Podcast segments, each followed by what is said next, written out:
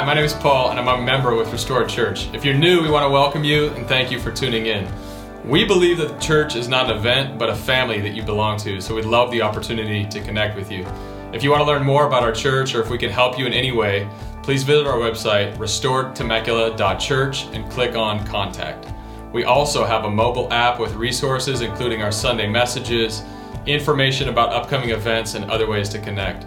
You can download our app on Apple or Android app stores. With all that said, we hope you enjoy the message. Uh, if you're new, I want to welcome you to our Sunday gathering. And I want to say, Ryan Hill, that is an incredible hat.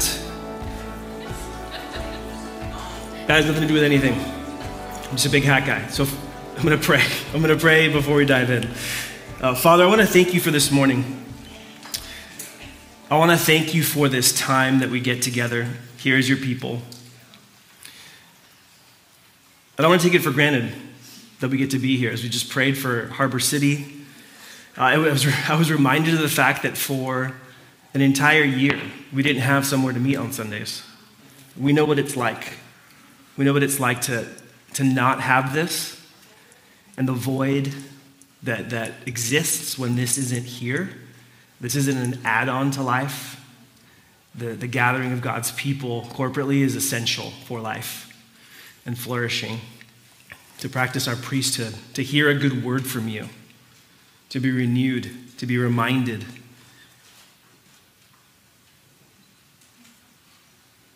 To engage in repentance.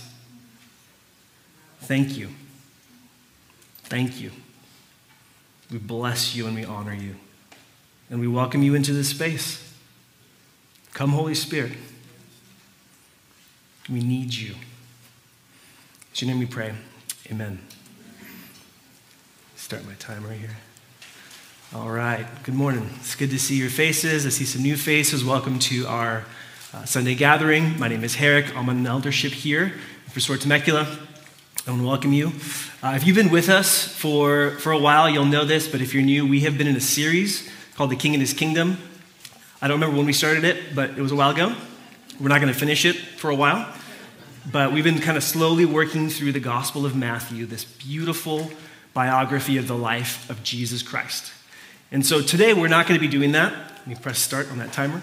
Uh, I, I felt like I wanted to do something a little bit different today. And so I want to uh, spend some time today. We're going to pause on Matthew, and we're going to hear some really, I think, powerful words uh, from one of Jesus' closest disciples, one of his closest friends. Uh, Before we do, as I was thinking about this message, I was reminded of something that happened to me uh, when I was, I think I was like 19 or 20 years old. And I've been thinking about it a lot this week, so I'm going to share it with you. Uh, when I was, I guess this would have been like freshman year of college. So I was young, and I lived in Orange County. I went to school in San Diego, USD, a really small school. Any Toreros in the house? Not a one. It's a very small school.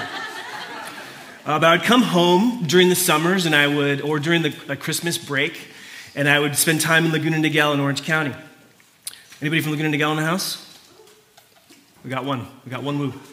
Uh, so Laguna Niguel, beautiful place, really close to Laguna Beach. And my best friend, basically in middle school, his name was Mike, uh, and he loved. He was outdoorsy, and these are typewriter hands. But somehow, like this, this relationship worked. And he loved going to the Laguna Beach kind of cove area. And he, what he would do is he would uh, jump into the ocean and go looking for lobster. So he'd go lobster diving. Anybody ever done that before? Not a one. See, we're just getting narrower and narrower with this. Well, I, did, I thought it was crazy too. I thought he was positively nuts. I was like, You're going in to the water in the middle of the winter to look for lobster? Like, this is what you do with your free time? And then he would lament, like, oh, nobody goes with me. I do this by myself. This is incredible. And, and he just kept going on and on. I was like, fine, I'll go with you once. But I'm not going in the water. I'm going to watch from above. And so he took me out one night. It was, it, it was, it was amazing, actually. Uh, we were in Laguna Beach. I was watching from the rock as he jumped in and he went in and he literally grabbed a lobster out, which, if you've ever seen one of them, they, they're- go like this. I was like, what am I supposed to do with that? He gave me a glove so I could grab it. And so I had this lobster. I was like, ah, this is weird, but here we are. And he just kept at it. He's like, you got to jump in with me. You got to go with me. You got to go. You got to go. I was like, I, these winter breaks were long. It's like six weeks long. So it was like, I could only hear that so many times before. It was like, okay, I'm going in with you. Fine. I'm going in. And so it's January, which, if you don't know, the Pacific Ocean is cold in January. Uh, so I wasn't necessarily prepared to jump in. I didn't have a wetsuit, I didn't have really anything, uh, except for my friend's just insistence that I jump in with him. So I finally did. And so one day, it was in the middle of the day, so it, was, it wasn't dark, it was bright, which I, I give him credit for that. He didn't make me do this in the middle of the night like he did. Uh, I jumped in. It was like a, I don't know how far it was. It felt farther than it looked, actually, when you like kind of jump off like a little cliff. And then I jumped in, and instantly I was filled with regret because it was an ice bath. Now that ice baths are becoming a thing, people do this for fun. I recently watched uh, Stone Cold Steve Austin do this. If you don't, you don't have to look it up. But there's famous people that are jumping into ice buckets. And so this was like jumping into an ice bucket that was infinite because it's the ocean. and so it was like instant regret, okay? And my buddy's over there, he's swimming, he's got his uh, snorkel or whatever and his fins. And I've got my fins, and I'm like, this, this is not good. This is, I'm just, I'm, I'm, I started to feel from that vantage point just how big those waves were. They don't look that big when you're sitting from above and looking down, but all of a sudden I'm down there and I'm like, this was a huge mistake. I should not be in here right now. And here's the thing though when I go into the ocean, I usually walk on sand and like wade in. And so if I am like, this isn't cool, I can just kind of walk out. You can't do that when you jump off a cliff in Laguna Beach. I didn't realize that. And so what ended up being like a kind of like i am annoyed, I'm going to do this fine, ends up becoming pretty quickly a situation where I'm like, I need to find a way out of here. If I don't find a way out of here, I'm not a good swimmer. I'm not going to make it. And so it went from like silly to serious like that, very, very quickly. And I'll never forget like that transition when it happened of like, okay, fine, like I'll go in there, I'll swim my buddy Mike too. I need to find a way out of here, or else I'm not going home. And so I'm in there, I'm like, it, it kind of becomes like a fight just to stay up to the surface. If you've ever been in a situation like that, I'm like freezing. So I'm kind of like, I'm starting to, it feels like my body's starting to shut down and I'm just starting to sink. And I'm looking around and I think everybody, it was my buddy Mike and one other friend, they're kind of like dispersed. There's nobody like close to me. And I think they're kind of surprised by the conditions a little bit. But I'm by far the weakest swimmer. And so I start looking around and I'm like, oh God, oh God oh God, I don't think I'm going to make it out of here. I don't know if you've ever been in a situation like that, but it is. There's nothing that will ever prepare you for it. And so I just start looking around. What can I do? Where can I go? There's nowhere to get out. Finally, as I'm starting to kind of like come to the realization, like, I'm not going to leave here. I'm going to be like that. I'm going to be the story on the six o'clock news. Uh, back in the day, oh, check that out.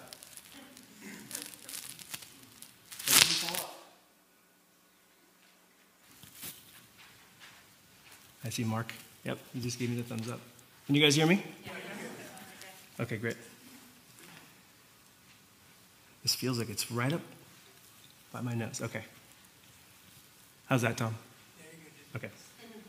Cool. I'm gonna fix you. Keep talking. Great timing. Satan's real. Yeah. That's never happened. Your hands are cold. Yeah. Try to warm. Thanks. And so I'm there. I'm, I'm like starting to sink. And I look up and I see what ends up being the sweetest sight I've ever seen in my life barnacles barnacles on the side of this ginormous cliff, which is, wasn't ginormous, but it was, it was bigger than I realized. And so I'm like, I have to, I have to make my way over there, trying to conserve my energy as much as I can, because now I have to climb. And so I grab on. Have you, have you ever touched a barnacle before? One thing they're not is dull, they are sharp. And so I grab my first set of barnacles, and it's like, it's just like digs into your hand. Then I grab the next one, just digs, and it's like blood. And I start very slowly climbing like this. And all the barnacles are like cutting into my flesh. And within, I don't know how long, I don't know where I found the energy because I was so tired. If you've ever been in that spot, you're just like trying to stay up. Before I know it, I'm sitting back at the top where I had watched my buddy swim. I'm covered in blood. I'm exhausted, but I'm saved. I'm saved. And I'm just like, what just happened to me? Last time I went into the Pacific Ocean in Laguna Beach off a cliff. but I've been thinking about this story this week. One, because like it's, I'm, I'm glad to be alive. If you've ever been through like a near kind of death experience? Like you're so glad to be alive. It's like a new start to life. Uh, I've listened to people tell their story of surviving plane crashes. I don't know if you know this, but people survive plane crashes. So those safety instructions when you when you're at the on the plane, you may want to pay attention to them because you never know when they're going to come in handy. But what, what they talk about is this sense of like, I can't believe I'm alive. I can't believe I made it out. I'm saved. So here's the thing when I'm sitting on that cliff overlooking the, the Pacific Ocean, which is wild, it's chaotic, I just made it. I'm bleeding, I'm bloody, I'm, I'm cut up, I'm exposed. Now everybody knows I'm a bad swimmer, which is cool. I'm saved, but the question that becomes like, now what? Now what? I'm saved, now what? And I have a feeling if you have been following Jesus for any period of time, you may have had a moment like that.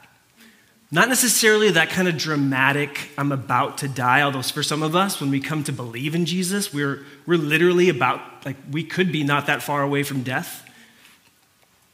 Some of us that are racked up in deep addiction, like some of us like get snatched from the fire, as it were, before we're consumed by it.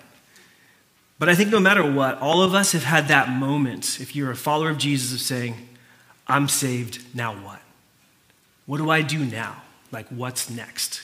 You have this radical encounter with Jesus where the light like kind of comes on, and you're like, what do I, wow, I'm alive.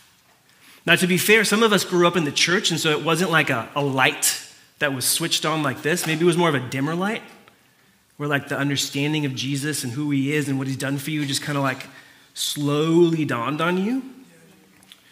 But either way, if it was like a like a like a dramatic conversion where you were felt like you were snatched out of death, or it was just kind of like more of a, a natural, eh, actually it's not natural, supernatural like awakening to the realities of God, you're going to ask the question now what? I was a part of the kingdom of darkness at one point, and now I have been brought into the kingdom of light. Life can't be the same anymore.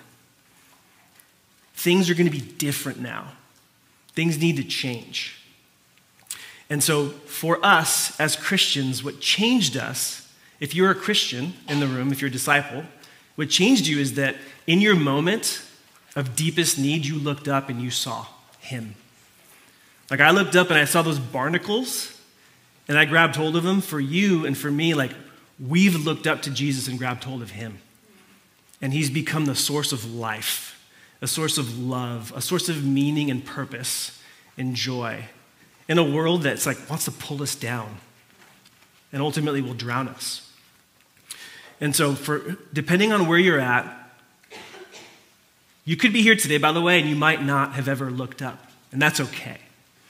I just want you to know, like, Jesus died for you, for your sins. Like, he knew that humanity was drowning under the weight of sin and the dominion of sin, the rule, like the sovereignty of self is what I've heard it called, Like, we can't bear the weight of having a life that we've created for ourselves, an identity that we give ourselves. We can't bear the weight of being the providers for our family. We can't bear the weight of justifying our existence. And he's like, I'm taking you out of here. I'm putting you up on a, on a perch. Is that a word? Perch. And I'm going to give you a whole new vantage point on your life. The question becomes now what? And we're going to talk about that today. And I just want to mention, too, as a side note, some of us, like, this is not going to connect with you because you've been in kind of church for a long time and you, you maybe you're like you're somewhat removed from your own story. What I sense as I was preparing this message is that for a lot of us, the, the fear is not drowning, it's drifting. Have you ever been in a spot where you've gotten pulled out by a rip current? What happens? I've never done it. I'm literally asking. What happens?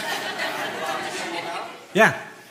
Um, you get pulled out to a head of a, of a rip current, and so it sort of pulls up. You get pulled out, You get pulled straight out. straight out, And it gets all churned up. And it gets churned up, But it's usually deep.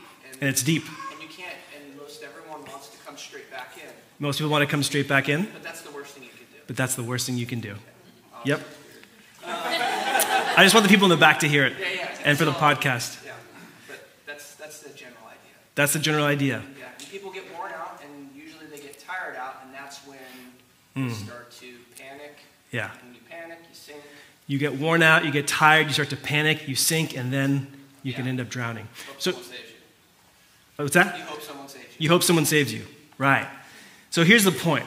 You may, you may be, by the way, again, you might be in a situation where you feel like I'm drowning and I need to be rescued. But more likely than not, you're, the, the, the t- temptation for us as Christians is to drift and drift so far that we then wind up in a situation where we begin to drown. And the drift can happen, and it can be because of schedules, deadlines, priorities that are not Jesus, projects, practice, rinse, repeat. And before you know it, oh my gosh, where am I? I'm so far from where I started. So, what I'm talking about today is really important for you too. I'm saved. Now what? The scripture has a lot to say about this. Let's go to 1 Peter chapter 4, verses 7 to 11. 1 Peter chapter 4, verses 7 to 11. The apostle Peter, he was one of Jesus' closest friends. Remarkable, flawed human being. Peter. If you don't know Peter's story, it's worth Googling later. I'll give you the quick highlights. Uh, he was the first guy that said, like, you're the Messiah. Like, he figured out who Jesus was. And Jesus told him, like, hey, that wasn't you. That was my Father who revealed that to you. So he had this incredible revelation about the identity of the Son of God on the one hand. On the other hand, in Jesus' most tender moment, he fell asleep and bailed on him. In that order.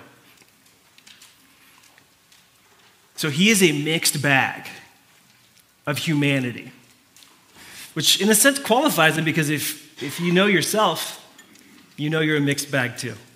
And if you know me, you know I'm a mixed bag as well. And so let's read. The Apostle Peter, he has these words to, to say to a church. Actually, it's not just one church, it's really to churches in a region in the ancient world that were going through difficult times after beginning with Jesus, their walk with him and their relationship with him. They're going through hard times.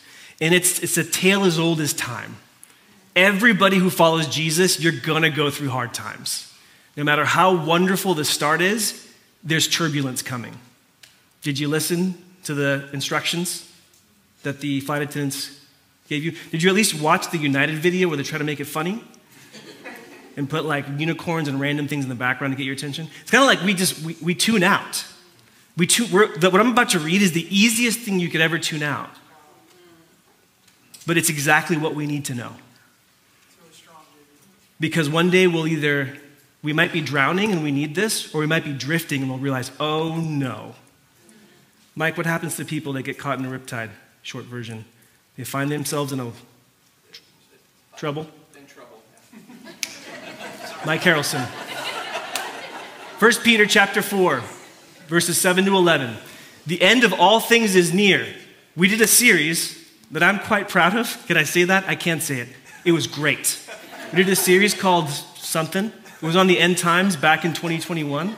Was it called The End? It was called The End. Where we unpack the end times because I feel like the end times are just like, for whatever reason, we've decided that the end times is for us to speculate on timelines and to read the newspaper and to be like, it's happening, and to draw a line. It's not.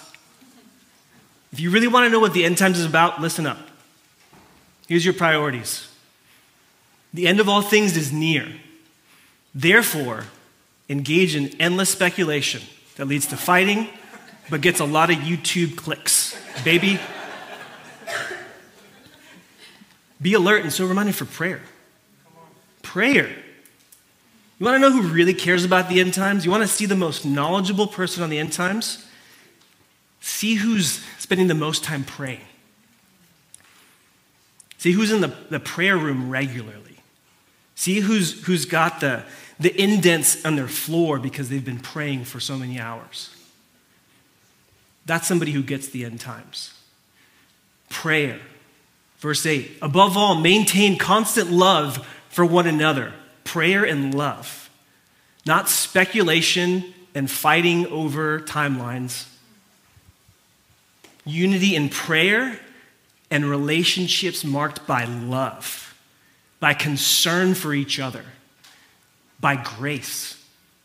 Love covers a multitude of sins. And then this, this one, this is hard. This is hard. It's almost like Peter's saying, okay, what does that look like? Be hospitable to one another without complaining. But, uh, get into it. Just as each one has received a gift, use it to serve others. So, prayer, love, hospitality, empowered service. These are the priorities at the end times for the church. Just as each one of you received a gift, use it to serve others as good stewards of the varied grace of God. Verse 11 If anyone speaks, let it be as one who speaks God's words. If anybody serves, let it be from the strength that God provides, so that God may be glorified through Jesus Christ in everything. This is how we make much of Jesus in the end times. This is, what it, this is what it looks like to be saved and then transition into a life of fruitfulness with other people. It results in glory and power being Jesus's forever and ever. Amen. So here's my three quick points. I'm saved. We're saved. Now what? What do faithful Christian communities do together? We're just going to focus on three things prayer, love, and service prayer, love, and service. So let's talk about prayer. 1 Peter 4 7 says, The end of all things is near, therefore be alert and sober minded for prayer. Prayer is the language of relationship with God. You want to write that down. Prayer is the language of relationship with God. Now imagine if you have a spouse, but you never share your heart with them or ask what's on theirs or a friend and you never tell them what you're thinking or ask them, hey, what are you thinking? And not like, what are you thinking, you know? But just like a, like a genuine inquiry, like, what's on your mind? How about a business partner, but you never ask them for their input or help or offer them yours? I think we would all say, hey, something's not quite right there. There's a disconnect of some kind. I think as I was chewing on this, it's sort of like Yes, that is a Stanley. I gave in.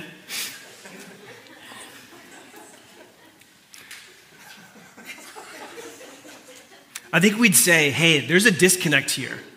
There's a disconnect here. It seems like with your business partner, you share attributes. You're, you're under the same umbrella as a corporation, you have the same company name. You have the same signature block. You have a similar, you have the same address. You have the same employer. You share attributes, but you're in no way attuned to each other. Prayer is the language of relationship with God. When we pray, we become attuned to the heart of God for his people, including yours. His heart, his heart for you. God didn't just save us so that we could share attributes. He didn't save us so that we could check off Christian when the census comes around every 10 years. Or so that we can then identify as Christian and we can share that in common. He saved us so that we could be attuned to his heart. I am Puerto Rican. If you didn't know, you know that now. The language of my people is technically Spanglish.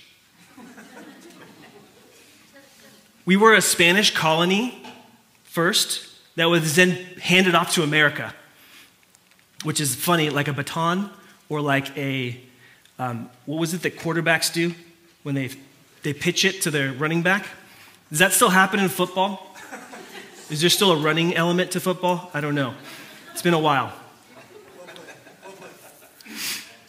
But we were tossed into American hands. And so here we are Spanish and English, Spanglish. Yeah, when I hear a Puerto Rican talking, something happens to me. It's like we sync up. There's culture, there's experience, there's history. Maybe you've had this experience if you've been abroad and you heard a Californian talking. You're in the, at the Louvre. You're like, oh, yeah. Where do you, do they have burritos here? breakfast burritos? It's like, nah, man. They have Nutella crepes. It's his pears. Put a little banana on it. It's great. Cool. See you later, bro. Right? It just syncs us up. It attunes us. Did you also almost drown off the coast of Laguna? Yeah, it, it kind of it syncs us up. When I hear somebody say, "Mami, necesito un jacket,"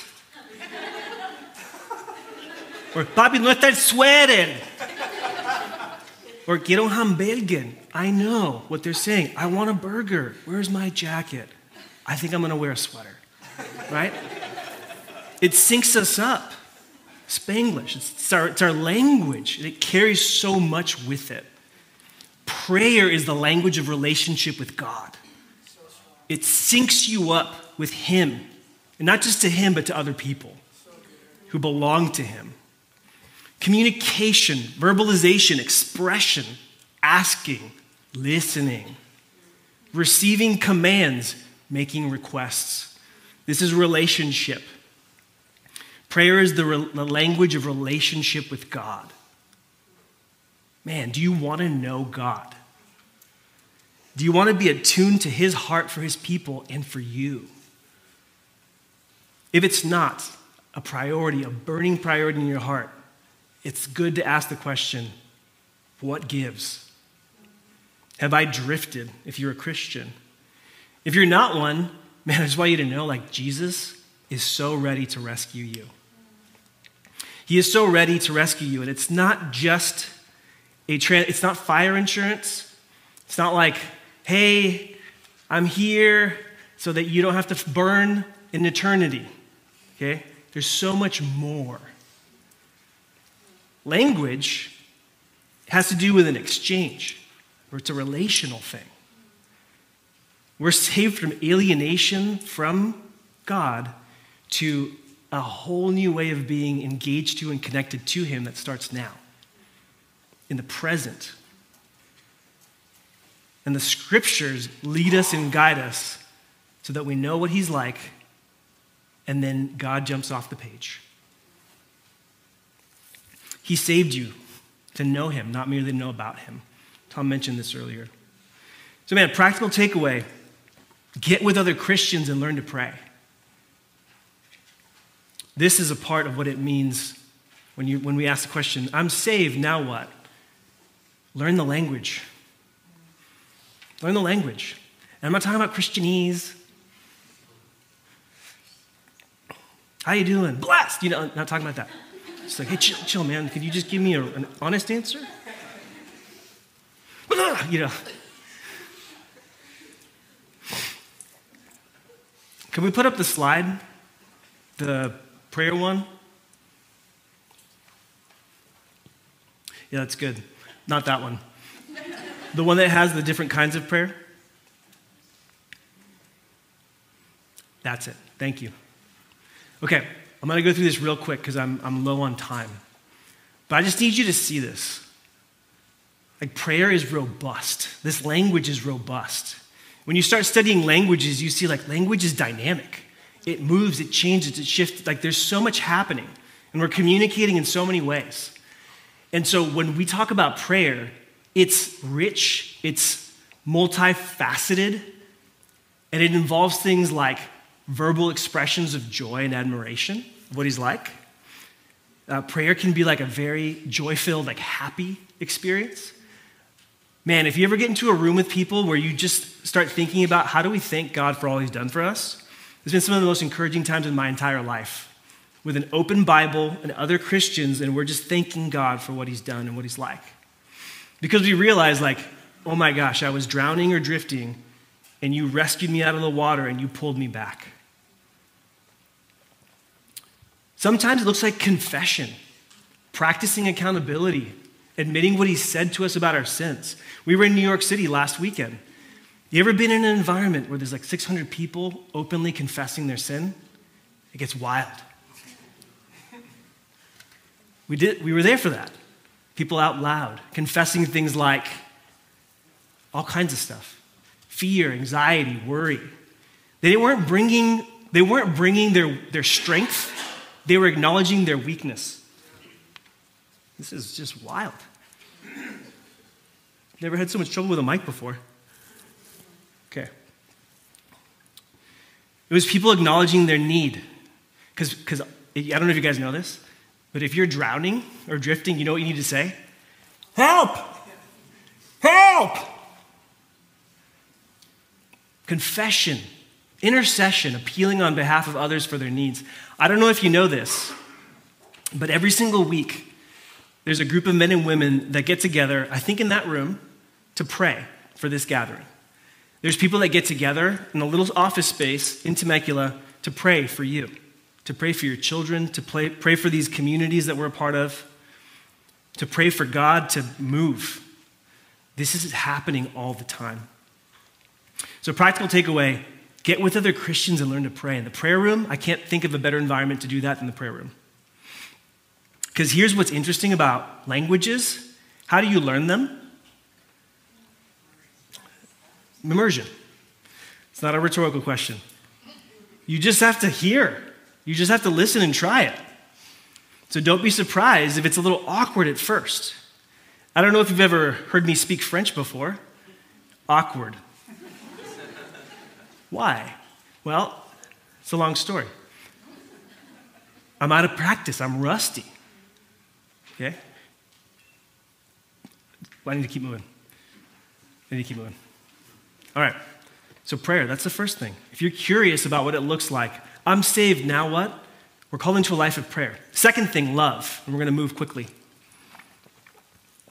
Love. Love. So Peter says some fascinating stuff here. He says, above all, maintain constant love for one another, since love covers a multitude of sins. And then in the next breath, he says, be hospitable to one another without complaining. Now, without getting into all the background, this was a time in the, in the life and the history of the church where there was significant oppression against Christians. If you were a Christian, there was a good chance that you were experiencing some level of loss of honor, which was a big deal in that culture. Uh, because you were outwardly associated with not with the pagan gods of the day, but with Jesus, people thought you were nuts and that you were dangerous. So, there was a lot of suffering, a lot of pain, a lot of hardship and sorrow. Maybe in ways that we don't fully know and understand here today. But that's okay, because there's something that we can't understand. It's in verse number nine complaining. We get that one. It's not just, it's me. This is, a, can we just be honest? We get this. To welcome someone else into our lives without complaining, to invite somebody into our hearts and into our homes without complaining eventually feels impossible. Because it might start great, but then eventually this happens, right? Eventually, sometimes people overstay their welcome. And so that's a reality. And Peter knows this, and he knows it, and he gets it. And so when he talks about love, I love that he says, be hospitable, because it makes it really tangible and practical. Uh, it's not a feeling, although love, I think, does certainly touch us at that level. But what he says is open up your homes, open up your hearts, even when you don't want to or feel like it or it's uncomfortable. This has massive implications, not least of which it's because that commandment right there to practice hospitality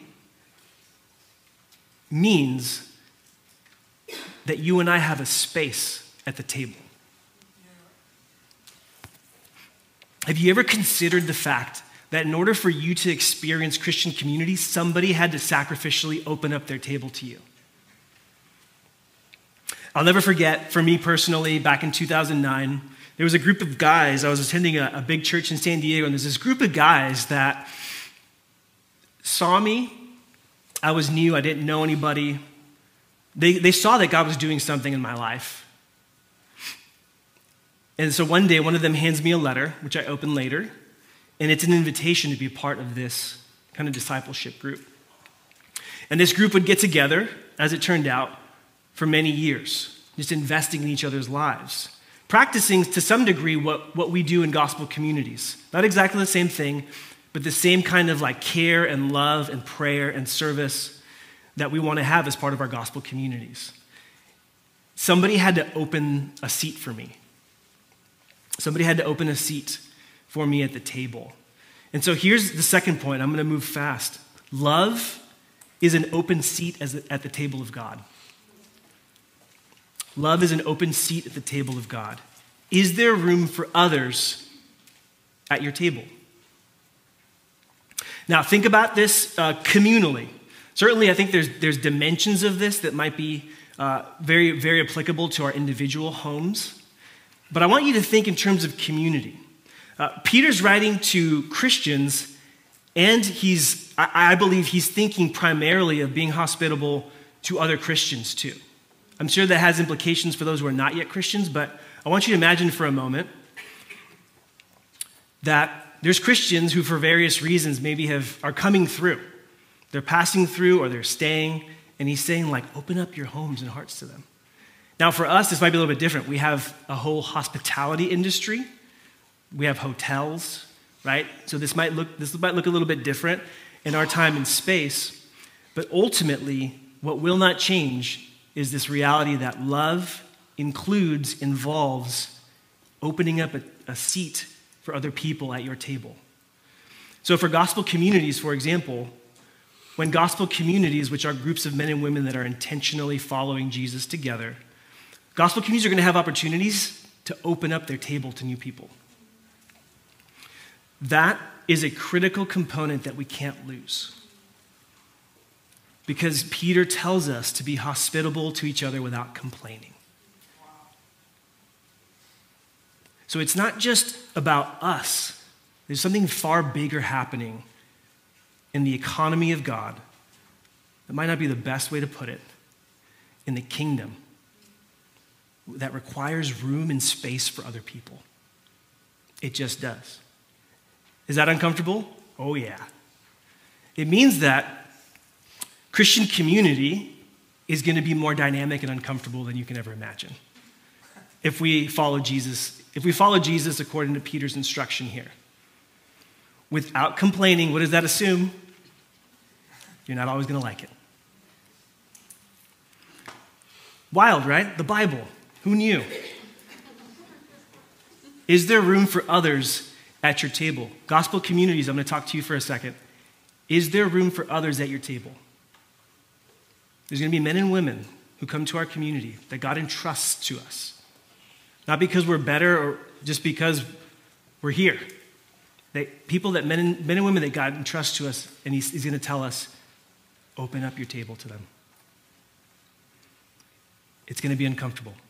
Open it up. You may get hurt. Open it up. It may not feel as safe to you. Open it up. Why? Why would we do that?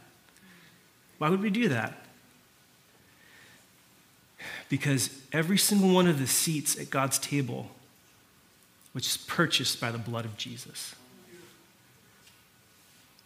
There's a little name, and it's got a little, it's written in blood. Gosh, that's, you know what I mean. And there are, there are people that Jesus, the shepherd, is still bringing in. There's more sheep that he's bringing in. And so, I want to, on the one hand, commend you as a church because we're, we're doing it. We've, we've gone from one gospel community to several gospel communities. Gospel communities have opened up and welcomed people in. And it's led to, it's been really beautiful and really challenging at times. But here's the point love is the open seat at the table of God because Jesus purchased it for them, just as he purchased your seat for you. Okay, last thing service. This is my third point, and we're almost done here. Service. Okay, so Peter talks about, if he says, just as each one of you has received a gift, use it to serve other people, right? Serve others as good stewards of the varied grace of God. And then he talks about speaking gifts and serving gifts. And the commentators note that this kind of, it, it sort of has that vibe that, that's in Acts, where they had, uh, they appointed deacons to take care of a problem that they were having with some food distribution, caring for widows. And then there was also the apostles who were tending to the ministry of the word. So speaking and serving. Those gifts aren't disconnected necessarily. I think you're going to have you're going to see both operating sometimes and even in the same person. But the point is God has given you a gift. If you're a Christian, you have a gift. It'll either be like a, it'll tend to fall into one of these two categories speaking and service. And he's given it to you as a steward. Okay, what does that mean? What does it mean to be a steward? It means that he's entrusted it to you to use it in accordance with his will and his plans. So, Peter doesn't mention this, he, he doesn't say this, but I'm going to I'm going to add this here. Just like hospitality is not necessarily comfortable, and you may not always like it, sometimes service is going to be not so comfortable, and you may not always like it. Here's what I mean.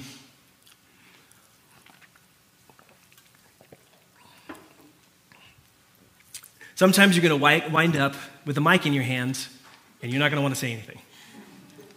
And this has nothing to do with Brandon earlier, because he did great. It's just more like a you, you, God may actually call you up on the stage or in the front of your gospel community to give a testimony about his goodness to you, to encourage somebody else. Are you going to feel nerves? You might. Are you going to feel kind of like, I don't want to say something stupid? Probably. I don't know if you know that, but that's, that is the soundtrack of my heart. You're going to say something stupid. That's what's always on in the background. And sometimes it's just like, shh. Okay? Sometimes God's going to call you to do things that are outside of your comfort zone. But the good news here isn't that you're going to be comfortable, it's that you're going to be empowered. Yes. Listen to these words. To the one who speaks, let it be as one who speaks God's words. To the one who serves, let it be from the strength that God provides. God gives you what you need to serve. So, I want to be I want to keep this brief. Service. Service in one sense is the gospel in action. Service in one sense is the gospel in action. Jesus when he came, you see him serving and speaking. You see him teaching. One of the things he does over and over again is he, he gets a crowd and he starts telling them stories. And they're like, oh, that's a curious story. Some of them love it, some of them hate it, some of them are just confused. But either way, he's instructing, he's teaching, he's using his words to help people flesh out their mental picture of who God is and what He's like. And then sometimes He's just practically serving, right? He's, he's providing bread when there isn't bread. Uh, sometimes He's providing wine when there isn't wine. Sometimes He's taking a towel and wrapping it around His waist to do the most menial task imaginable at that time, which was to wash feet. I don't know the last time you got down real close to a toilet bowl and scrubbed it. There's always interesting things, right, that you find. Like, I don't remember that.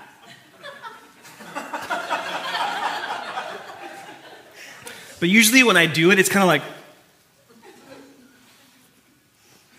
you know, like it's, it's like that. It's me, it's, mm, nobody, I don't want to do that. I don't like that. It's not comfortable. I wear gloves when I do it. I think sometimes we forget that Jesus came as a servant and that he served us. And so when we lose a vital connection to the service that Jesus has given us, sometimes we will complain about serving. Or our hearts will become, we'll, we won't have that kind of gratitude. Sometimes we'll just grumble or we'll groan.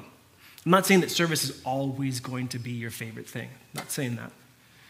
But what I am saying is sometimes if we lose sight of Jesus, we kind of lose, we start to drift. Here's, here's what I want to say about service our church is incredibly service oriented. Uh, I don't know if you know this. You do know this because you, pretty much all of you serve. It takes a lot of people to put on this gathering. A lot of people. Some of you have to show up early to help set up. Some of you show up early to get ready, to use your gifts to serve us and to minister to God. Some of you get here early to help with the kids. There's always, some of you are here early and, and you're in the front lines of welcoming people into our community. You guys, we have a service oriented community. I don't really need to remind you so much to serve as to say, like, well done. You're doing this. You're doing this. There might be some who, for a variety of reasons, maybe service hasn't been a part of this season of life for you. And maybe today God's going to be like, it's time to get back in the game. But I also think there's this other group of people in the room today where you need to be served. I'm going to call the, the band up, I'm going to call up the ministry team up. Some of you need to be served today. What do I mean by that? You might be here and you might feel like, I'm drowning. How did he know? I don't. But you might be here and you're like, I'm drowning under the weight of life's expectations, under the weight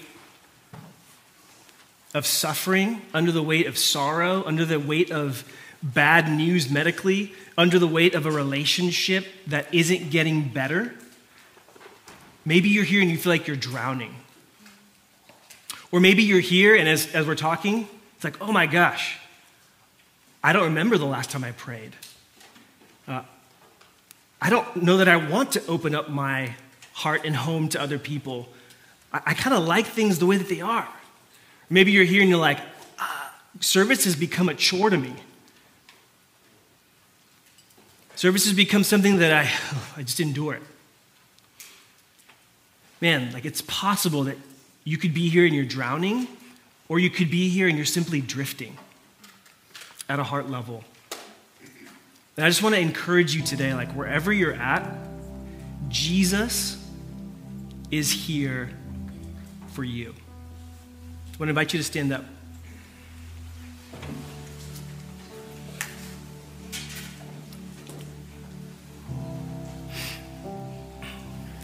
Jesus is on the throne.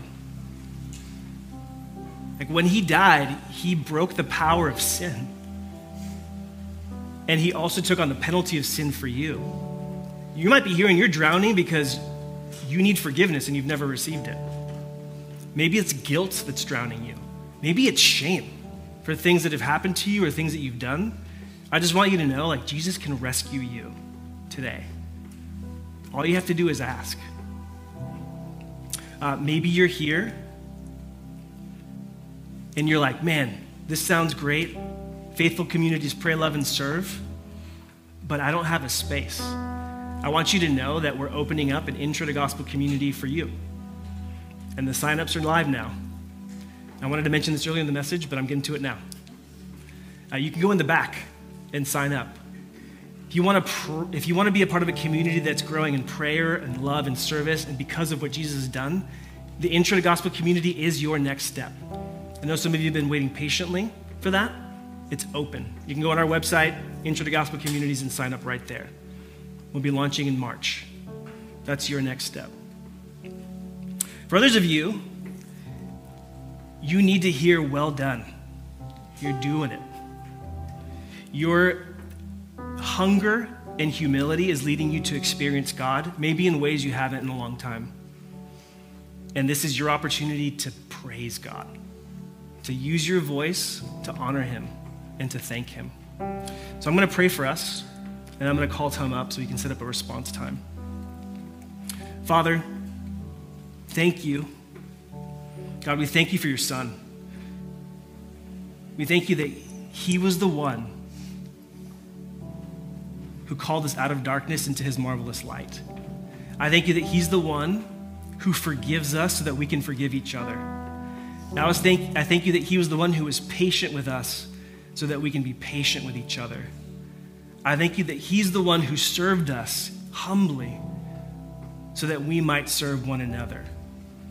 I thank you that He's the one who exemplified the very love and hospitality that's demanded here in this text to us by inviting us, especially those of us who are Gentiles. We're not a part of the, the Jewish tradition, of the Jewish faith. Like, He's invited us. What a privilege and a treasure that is that we have a seat at a table that we don't belong in, but that Jesus has decided to include us in. Thank you, Father, for sending your Son.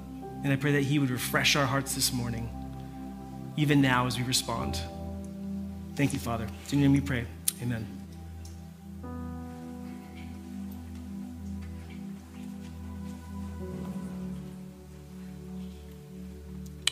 Profound, JB. Thank you. Um, I just have a couple things, and I would normally save this for like a benediction at the end. But I, I really feel like God has something for, for many of us in the room. And I didn't give you guys this passage, but um, Mike, can you grab Ephesians chapter 4, 15 and 16, if you can? If you guys can't, I can read it on my Bible here, but I want you guys to see these words. Jarek just prayed something that's vital for us to understand. I loved his points. You get saved, now what, right? God invite God intervenes in your life and he invites you into something.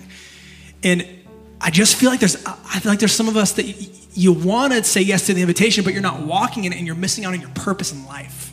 And you feel stuck. You feel all the things that you, you feel like you're drifting. You feel like maybe you're drowning, but you feel like this, like there's ceiling on your potential, your purpose. Like, we're not the point of the Bible, like God is, but He invites us to step into our purpose in life. And Jarek's points, um, you get saved now. Now? You, a life that's that's that's uh, oriented around prayer, a life that's oriented around love, or a life that's oriented around service. Like, guys, we have to understand something. We have to understand that Jesus has done and is doing these three things for each one of us without ceasing.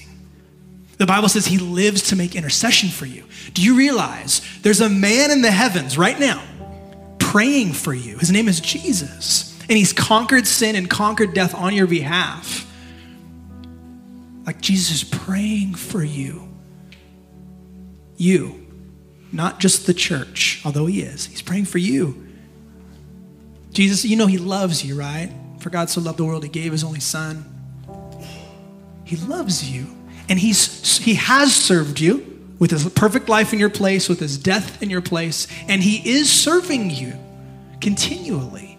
So he's inviting you to, to, to, to, to join him in what in, in the life, the, the fullness of humanity that he modeled, modeled for us. But do you guys, okay, cool. Check this out. But speaking, I couldn't get this passage out of my mind this morning, and then I couldn't get it out of my mind as Jarek's preaching because it's like there's so much correlation here. But speaking the truth in love, let us, who's the us there? What? The church, the people of God. You're not, you're, the church is not an event, right? We talk about this all the time. The church is the family of God. You're not at church, you're with the church. Let us, let's just egotistically, I guess, put Restored Temecula and the us there. Let Restored Temecula grow that's a big word. In every way, into him who is the head. That's, he's using body language here. Christ, he's the head of the church. From him, from Jesus, the whole body, fitted and knit together. Let me ask you something. Are you knit together with folks? I'm not asking if you go to church. Jarek's message, if anything, was a full-on assault of like limiting, limiting discipleship to going to church. It's important we gather to offer God worship, right? To encourage each other, to encounter His presence. All that's great. I'm not anti this. This is wonderful. It's beautiful. Knitted together by every supporting ligament promotes the growth, there's that big word again, of the body for building itself up in love by the proper working of each individual part. Listen to me. Your life is way more valuable than you believe it is sometimes. And specifically, one of the reasons it's so valuable is because the implications that your godly life has on other people. And if you're limiting your discipleship to maybe just kind of going through the motions, you're not knit together with brothers and sisters in Christ to where your gifts spill out on them. They encounter the gifts of God in you and through you. They encounter His Spirit through you, and you receive God's Spirit and love and service and prayer through them. You're seriously lacking. Jesus died for way more than comfortable, encouraging messages on Sundays. I want you to understand something. God desires to partner with you and I to have significant impact on the lives of other people. And the reason I say that is that Jesus showed us the way. His life of prayer, of love, and of service has significantly impacted those who receive that love, that prayer, that service. And now we walk in the way of Jesus, and the ripple effects are you having a significant impact on the life of the people around you. I don't care how old you are. 10 years old, 90 years old. You matter in the kingdom because you matter to God. Are you knit together with other people? Those of you in gospel community, you're doing it. It's beautiful, it's hard, but you're doing it. If you're not in gospel community, sign up. Okay? I want us to respond. We have about 10, 10 or so minutes left before I'll close us. I want us to respond. So maybe you need to do some hard work right now. Like, Jesus, I, I want to yield every part of my life to you. I want to yield to your lordship. I do. I believe you know best, but sometimes I believe the lie that I know best, and it's more comfortable. Dude, we have an opportunity to lay that at the feet of Jesus, receive his forgiveness, receive more of his empowering spirit to live the life that Jarek just outlined for us. It's the, it's the, it's the purpose for your life, friend. The question isn't, is it, do you have a purpose? The question is, are you going to walk into it? You're going to step into it with confidence and faith, knowing that the Spirit of God that dwells within you is empowering you to do so. So I'm going to just quickly pray over us, I'm like really quick. And then I want us to respond. Two types of people, right? Priests and patients. Priests offering God offerings of worship and devotion and praise. The band's going to lead us in that. And maybe you just need some help.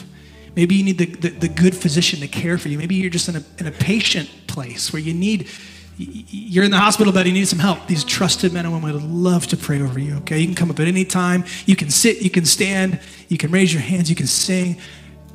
Give God praise and offer yourself as a patient to the hands of the physician in heaven who wants to help you and guide you and heal you, okay?